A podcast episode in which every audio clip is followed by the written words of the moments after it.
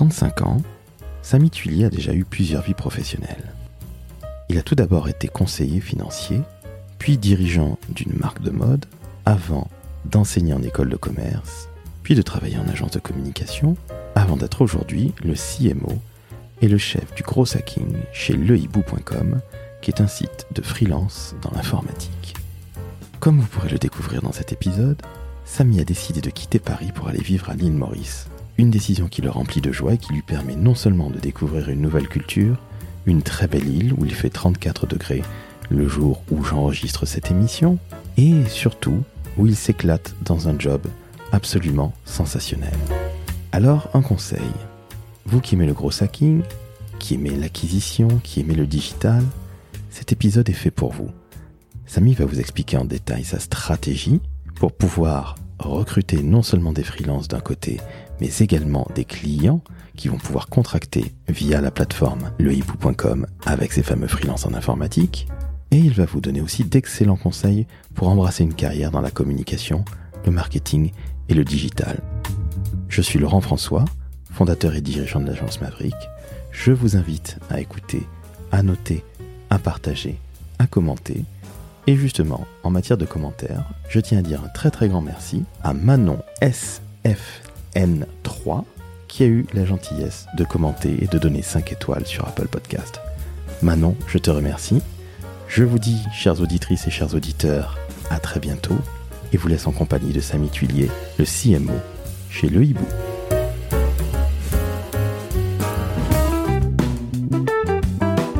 Le décodeur de la communication, un podcast de l'agence Maverick. Salut Samy, Bonjour Laurent. Comment on va? Eh ben écoute, ça va très bien, ça fait plaisir de, de pouvoir participer à ce, à ce joli podcast. Eh bien écoute, je te remercie d'être euh, mon invité du euh, dixième numéro du décodeur de la communication. Le temps passe vite. Samy, on va commencer par une question réellement stratégique. Quel temps fait-il chez toi? Eh bien écoute, euh, il fait un temps magnifique. Nous sommes à 34 degrés. Et je tu t'imagines que la température ressentie euh, augmente encore de quelques degrés. J'imagine bien. Alors ici à Paris, il doit faire à peu près 6 ou 7 degrés. Il fait un temps absolument dégueulasse comme à l'habitude. Alors il faut dire que tu as la chance d'être dans une île absolument magnifique. Est-ce que tu peux la présenter rapidement puisque tu, ça fait très peu de temps que tu y vis? Oui, alors effectivement, je, je vis à l'île Maurice euh, depuis euh, donc octobre 2020 et euh, donc c'est un environnement euh, absolument magnifique. Évidemment, on connaît pour euh, la partie touristique, hein, donc euh, qui euh, qui grandit de plus en plus. Mais euh, ce qui est intéressant aussi avec l'île Maurice, c'est que euh, on a un environnement tech et digital communication qui, qui grandit de plus en plus. Il y a de plus en plus d'entreprises qui viennent s'y installer, plus un écosystème local qui se développe. Donc c'est tout à fait intéressant de pouvoir assister à ça et d'y participer. D'accord, alors on va préciser ta fonction histoire que les gens comprennent qui tu es. Donc tu es le CMO et le chef du gros hacking chez lehibou.com, c'est bien ça? Tout à fait. Ouais, je, suis le directeur marketing et le responsable de l'acquisition. Exactement. Si on fait une petite traduction euh, dans notre bon français. Écoute, je te remercie parce que j'en ai franchement ras-le-bol de voir des CMO, des sales et des machins comme ça. Parlons français pour une fois, je te remercie Samy. Une petite question, comment se fait-il que tu aies quitté Paris en octobre 2020 pour venir ici? Alors certes, c'était pour le travail, mais t'as pas eu peur de tout plaquer? Eh bien, écoute, c'est une excellente question. Euh, en fait, ça s'est fait de façon totalement opportuniste. Euh, j'avais envie de m'expatrier depuis un moment. Euh, j'avais, euh, j'en avais fait un peu le tour de la vie parisienne. C'est très sympa, mais bon, au bout d'un moment, le métro boulot dodo, je pense qu'on on a tous un peu fait le tour. Et j'avais envisagé plusieurs opportunités, notamment de m'expatrier au Canada, un pays que je connais parce que j'y ai vécu mais aussi euh, plusieurs euh, plusieurs euh, autres opportunités. J'ai commencé vraiment à m'y intéresser au début de l'année 2020. Et puis en fait, un jour, tout simplement, lorsque je faisais des recherches sur des opportunités, je suis tombé sur une annonce euh, dans laquelle tout simplement, euh, en fait, c'est avant tout le poste qui m'a séduit.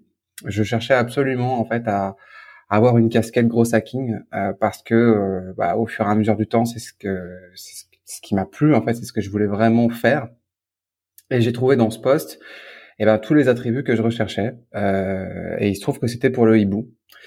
Euh, donc je suis un peu tombé amoureux de la fonction. Et puis euh, c'était mentionné Boulogne-Billancourt. Donc je me suis dit bon, bah voilà, bah écoute si ça marche, on va remplir une fois de plus. Et puis en fait, euh, un jour, euh, je reviens sur la, la, fiche de poste et ce qui se passe, c'est que au, tout en bas de la fiche de poste, je vois localisation précise Grand Bay. Alors je me dis bon, bah Grand Bay, euh, c'est sûrement euh, une commune à côté de Boulogne-Billancourt que je connais pas. Bon, bref, voilà. Et je fais le premier entretien avec euh, la recruteuse qui, qui est en charge de, de mon poste. et en fait, à la fin du premier entretien, elle me dit, est-ce que vous avez bien vu par contre que le poste est basé à l'île Maurice?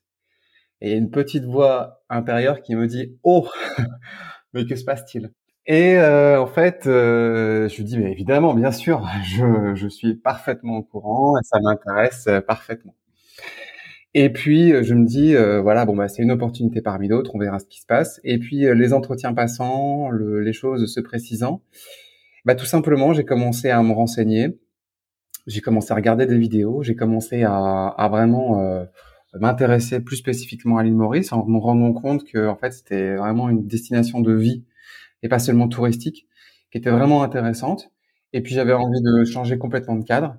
Et, euh, effectivement, ça a été un changement complet parce que j'étais jamais allé en vacances euh, là-bas, euh, contrairement à pas mal de mes connaissances maintenant euh, que je rencontre, en fait, qui étaient plus ou moins tous déjà aller en vacances euh, sur place.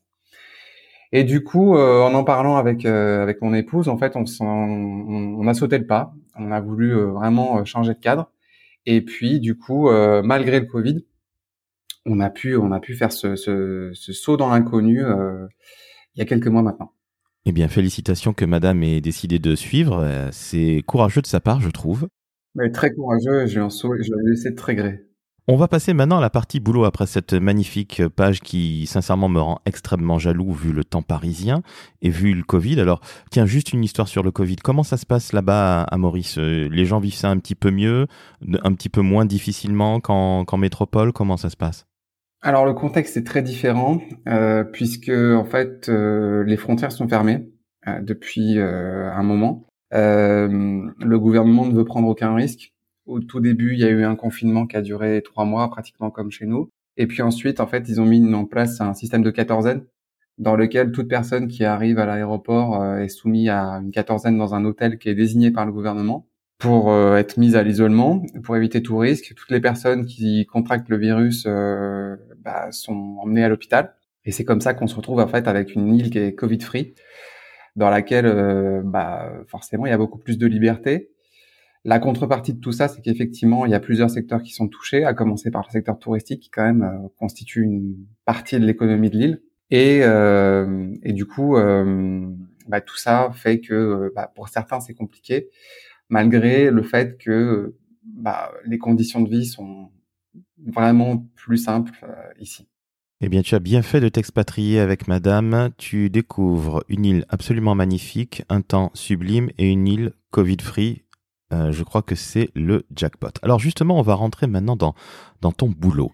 Est-ce que tu peux présenter déjà le hibou, présenter ta fonction, et puis après on va parler de ton parcours, euh, parce que tu as un parcours, je t'ai connu dans une ancienne vie d'entrepreneur, donc ce sera d'autant plus intéressant. Je te laisse présenter le hibou, s'il te plaît, avec un très très grand plaisir. Alors, le Hibou, c'est une plateforme qui met en relation des freelance IT avec euh, des entreprises ambitieuses, euh, qui sont majoritairement des grandes entreprises, mais qui sont aussi des entreprises de taille intermédiaire et des PME. Euh, alors, aujourd'hui, il y a beaucoup de plateformes de freelance, euh, mais notre grande différence, c'est que, bon, d'une part, on se concentre sur les fonctions euh, informatiques.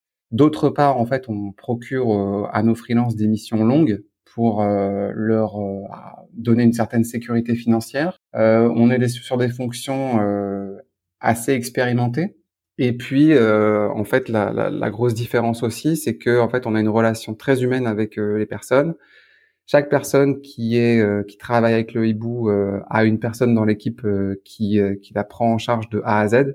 Donc, on n'est pas du tout dans une relation désintermédiée. Et notre grosse différence aussi, c'est que en fait, on a aussi une expertise sur des fonctions rares euh, bien souvent, en fait, on voit des plateformes sur lesquelles il y a beaucoup de, de fonctions tech euh, assez commune, j'ai envie de dire. Mais là, en fait, on a une capacité à pouvoir euh, trouver des personnes qui ont des savoir-faire qui sont très spécifiques, parfois anciens, parfois oubliés, mais qui sont encore recherchés par certaines entreprises. Et là est notre grosse différence parce que en fait, euh, bah, on a des gens qui sont autonomes, expérimentés, qui ont des très bonnes soft skills, et euh, le résultat est très satisfaisant pour pour tout le monde puisqu'en fait, on est largement plébiscité par nos clients pour les résultats qu'on procure sur les projets que nos freelances assurent. Eh bien, félicitations. Merci pour cette très belle présentation qui donne envie. Euh, justement, ton job de directeur du marketing et de l'acquisition, qu'est-ce que c'est? C'est justement, euh, c'est une double casquette, j'imagine. Faire venir des freelances sur la plateforme. Bon, vraisemblablement, c'est plutôt bien, c'est plutôt bien engagé puisque vous avez 41 euh, 000 freelances sur la plateforme, qu'on fait le site internet, peut-être même plus aujourd'hui. Et puis de l'autre côté, j'imagine que c'est essayer de faire venir des entreprises pour qu'elles puissent contracter via la plateforme avec ces fameux freelances? Alors effectivement, euh, on a deux types de, de, personnes à qui on parle. Euh, on a d'un côté évidemment les freelances euh, et de l'autre les clients.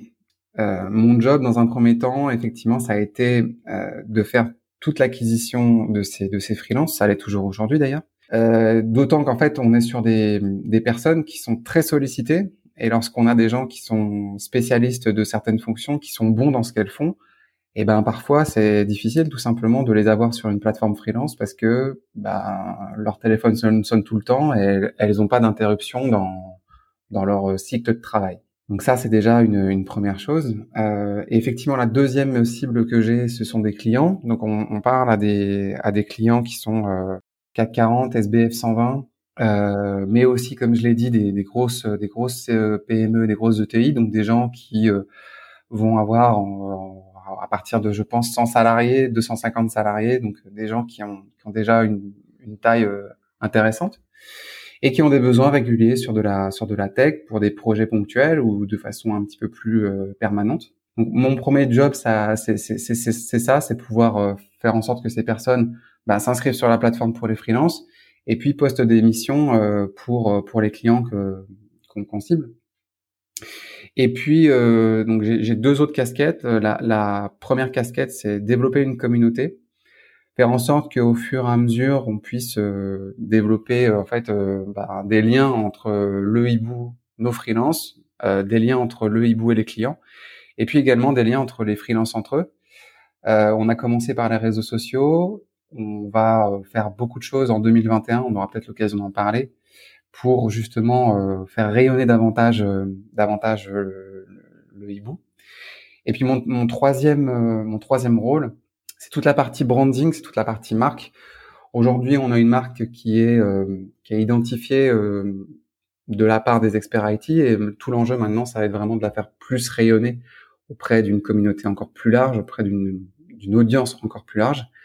Et ça, ça passe par bah, des éléments de communication, ça passe par tout un discours euh, de copywriting, d'identité, de communication visuelle, euh, non visuelle, offline, online, et tout ça, ça va être justement mon job euh, sur 2021. Alors écoute, tu as de sacrées missions. Comment arrives-tu à faire tout ça depuis l'île Maurice? La question est vraiment très bête, mais c'est pas évident parce que si tu fais des événements, si tu fais des vidéos, on est en période de Covid, on ne peut pas bouger, on ne peut pas se déplacer. Comment tu fais pour gérer tout ça depuis l'autre bout du monde? Je pense que dans un premier temps, ce qui est intéressant, c'est que de toute façon, on est sur une plateforme freelance, on est sur un service euh, informatique euh, virtuel dans un premier temps. Donc, on est sur des personnes qui déjà travaillent dans la tech et qui sont habituées à ce que euh, elles ne voient pas des personnes pour se connecter entre elles. Lorsqu'on travaille avec LinkedIn, lorsqu'on travaille avec Slack, lorsqu'on travaille avec euh, différents canaux, on réalise au fur et à mesure que les gens euh, sont habitués à ce que euh, ils se ils s'inscrivent sur des, des, services qui vont leur donner du travail. Euh, on a des concurrents qui ont déjà un petit peu fait le, le, boulot à ce niveau-là. Euh, nous, on est arrivé sur le, le paysage de, du freelancing il y a cinq ans. On a aussi apporté notre pierre à l'édifice.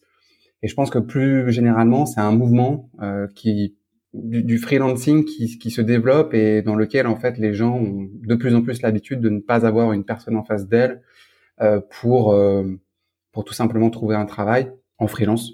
Donc ça c'est pas un problème pour la partie freelancing. Pour la partie client, alors c'est vrai que c'est un petit peu plus délicat parce que de mon côté, je peux pas être en relation avec euh, avec des clients. On a une équipe sales qui est basée en fait à, Paris et euh, qui rencontre euh, au maximum les personnes qu'on a comme prospects. en ce moment, c'est un petit peu délicat. Et je pense d'ailleurs qu'au final, le Covid-19 a justement accéléré le fait qu'on soit de plus en plus à l'aise avec la, communication non physique et euh, la signature de contrat en non physique, euh, même si ça ne rassure pas tout le temps, et il y a toujours des gens qui sont un petit peu euh, dans l'hésitation à ce sujet-là. Mais tout ça fait que pour les deux types de personnes à qui on s'adresse, bah, notre service devient de plus en plus une évidence, et on arrive en fait à utiliser de plus en plus des outils qui nous permettent bah, de toucher ces personnes sans que on ait besoin de les rencontrer à chaque fois.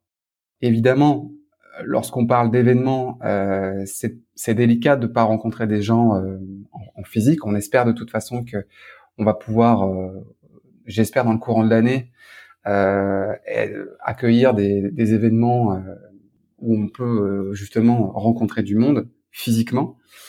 Mais je pense aussi que les, les, les événements virtuels se sont vraiment démocratisés.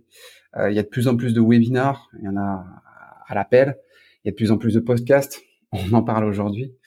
Euh, il y a de plus en plus de, il y a de plus en plus de, de live et tout ça en fait euh, est devenu euh, très démocratique, très simple et je pense que le Covid aussi a levé pas mal de barrières à, ce que en fait bah, on continue de participer à des choses, on continue de créer du lien entre les gens. Les gens ont besoin de voir d'autres gens via la visioconférence, via tous les outils que j'ai évoqués. Et, euh, et, du coup, je pense que ça a été un mouvement naturel qui, qui nous permet justement de communiquer, même depuis l'autre bout du monde, euh, sans difficulté, parce que euh, parce que tout simplement nos, nos, nos clients sont, sont, sont, de plus en plus habitués. Eh bien, écoute, merci pour cette réponse qui est extrêmement limpide, comme à l'habitude avec toi, Samy. J'ai une petite question qui va paraître toute bête. Quelle est la tâche la plus ardue dans ton job au quotidien?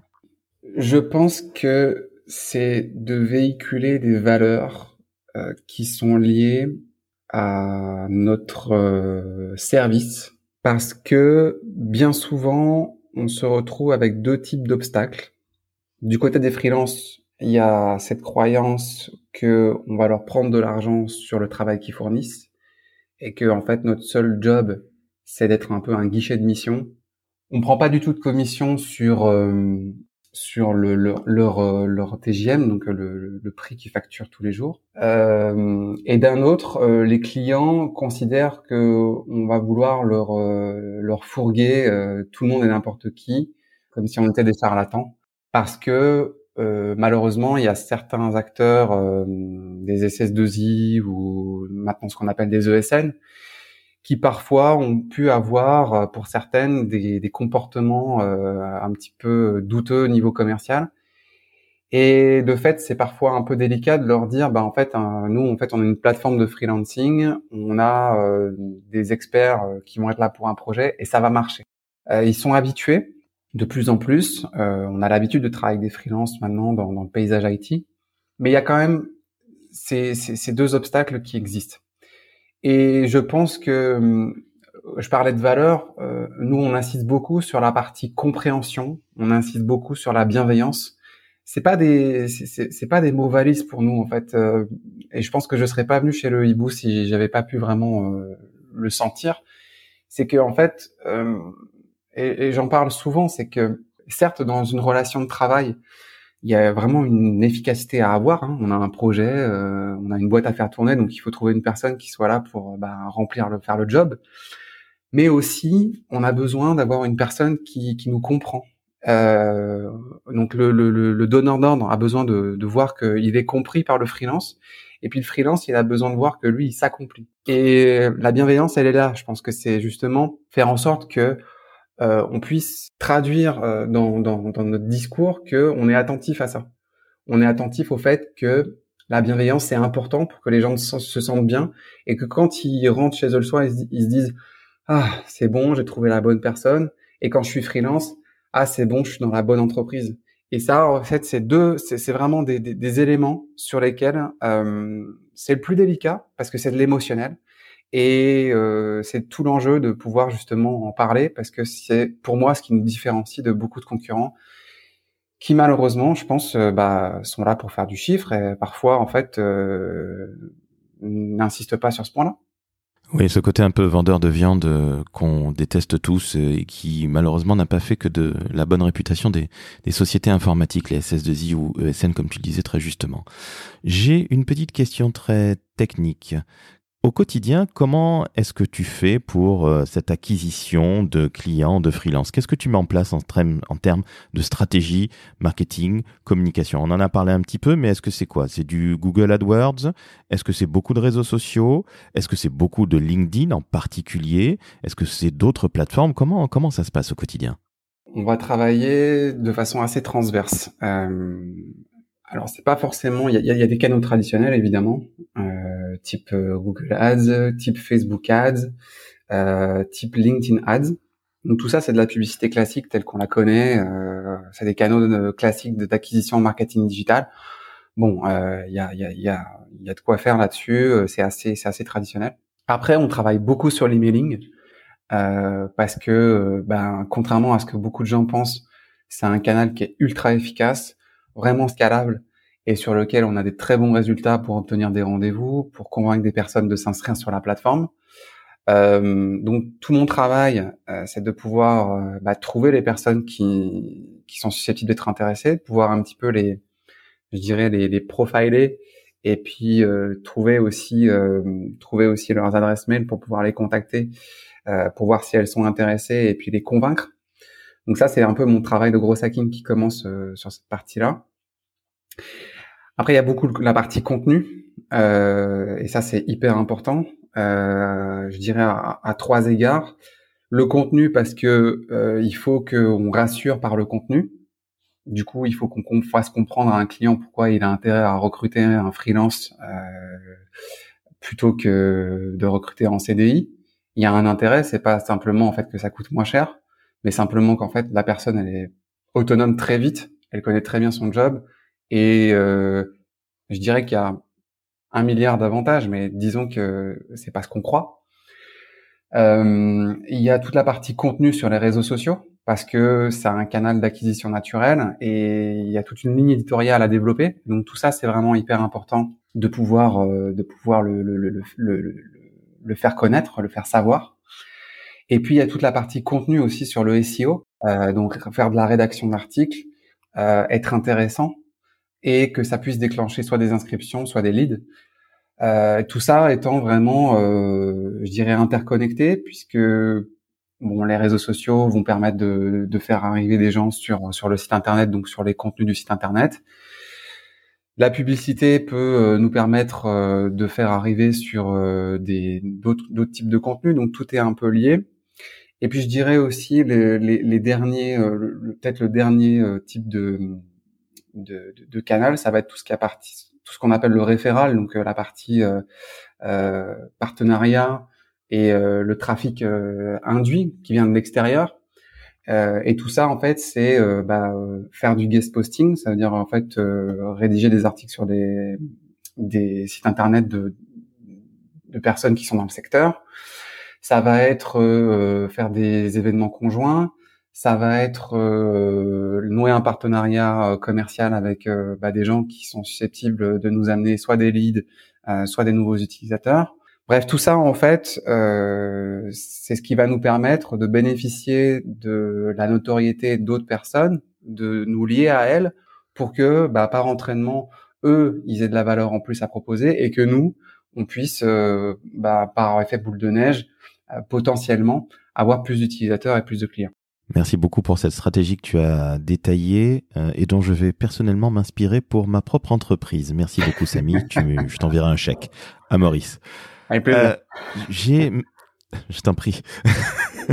J'ai maintenant une question qui est très personnelle euh, pour toi. Tu n'es pas un homme qui vient de la tech à la base, puisque nous nous sommes connus alors que tu étais euh, patron d'une maison de mode qui était d'abord pour ces dames et ensuite pour ces messieurs. Puis après, tu as, tu as fait d'autres choses et tu as travaillé entre autres en agence. Quand tu es arrivé dans ce monde de l'IT, t'as pas un petit peu halluciné ou t'as pas eu un, temps d'adaptation un petit peu difficile, qui puisait dans un autre pays à l'autre bout du monde? T'as pas halluciné, t'as pas eu peur de, de tout ça, ou est-ce qu'au contraire c'était excitant?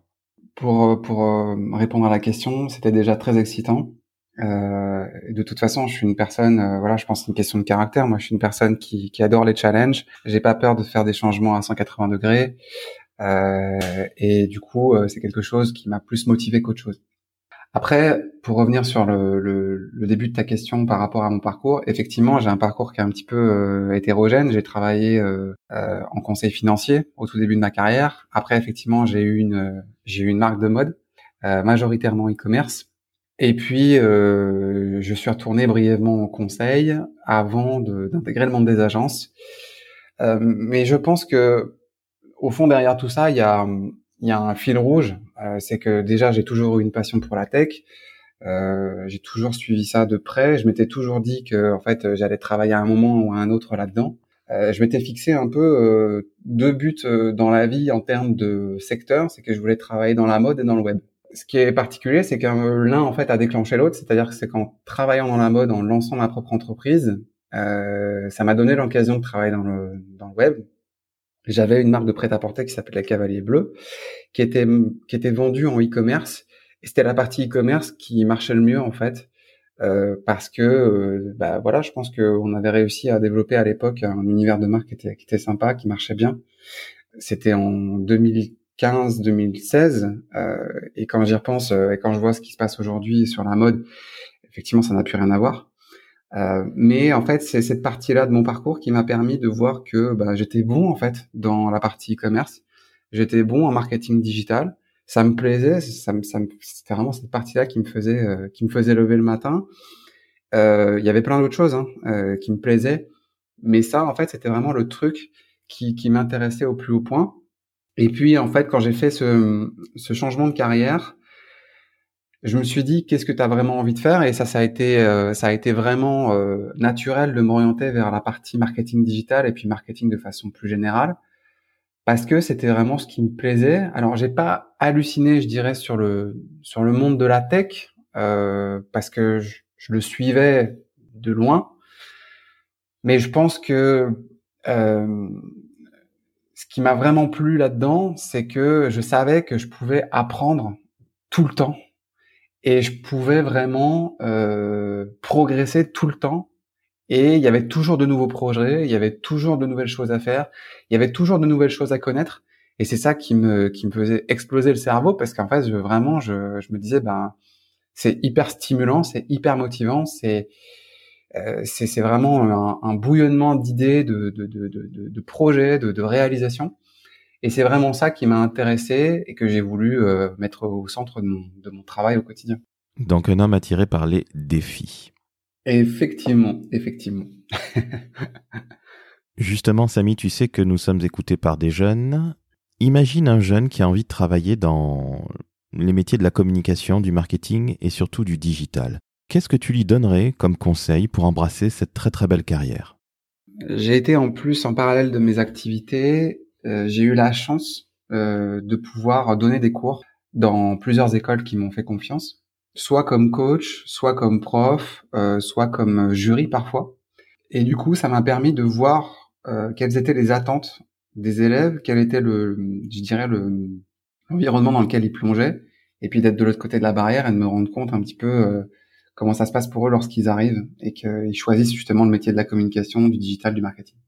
Je dirais que la première chose à faire, euh, c'est que lorsqu'on choisit euh, cette, euh, ce, ce, ce, métier de la communication, du digital et du marketing, c'est qu'il y a deux choses. C'est que on n'a jamais fini d'apprendre. C'est pas parce que vous sortez de l'école euh, ou bien que vous êtes en reconversion professionnelle et que vous vous êtes formé à, à quelque chose que c'est fini. Euh, on apprend tout le temps, on se forme tout le temps et il faut se former tout le temps. Ça c'est vraiment euh, fondamental. Alors évidemment, il y a, il y a, toujours des outils nouveaux, il y a toujours des réseaux sociaux nouveaux, il y a toujours plein de choses nouvelles.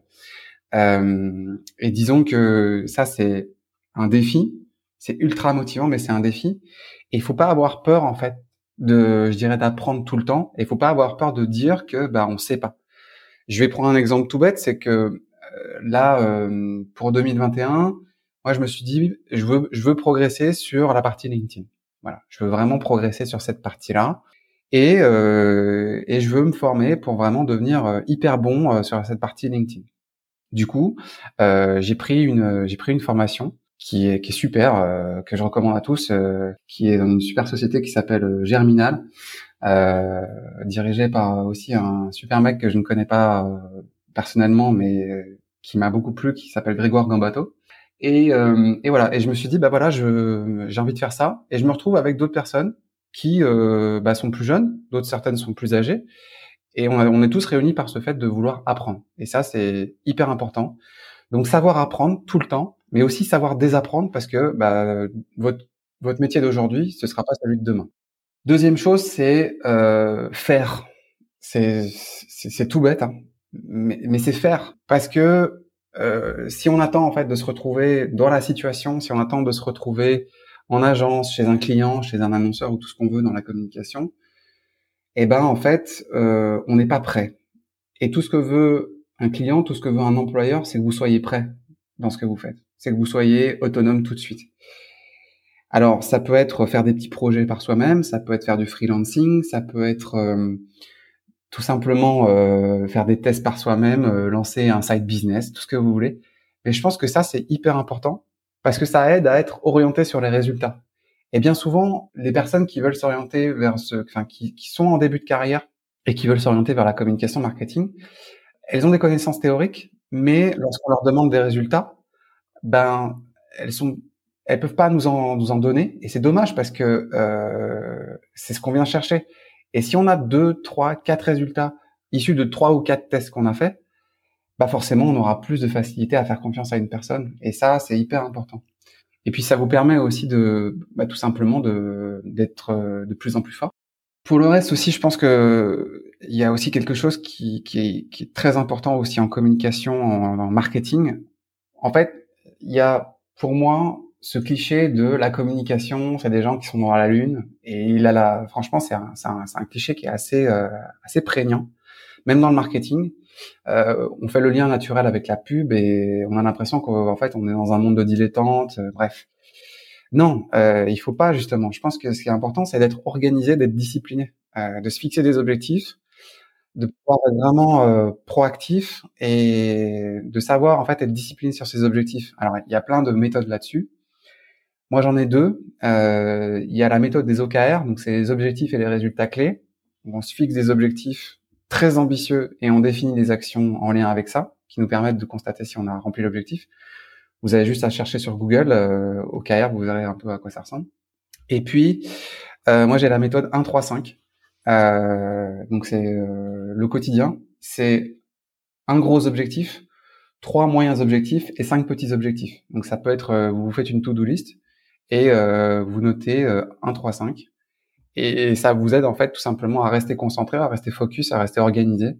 Et ça, c'est hyper important parce que euh, bah, c'est ça aussi qui va vous permettre de progresser dans votre carrière. Après, sur la partie euh, plus euh, soft skills, donc euh, tout ce qui est comportement, je pense que ce qui est hyper important, c'est d'écouter, d'écouter et de comprendre, laisser parler en fait laisser parler les gens, laisser parler les clients, regarder en fait ce que les gens veulent, regarder en fait ce qu'un client veut. Parfois, il sait pas ce qu'il veut, on est d'accord, mais euh, bien souvent, en fait, les gens ils veulent être compris, ils ont juste besoin de ça.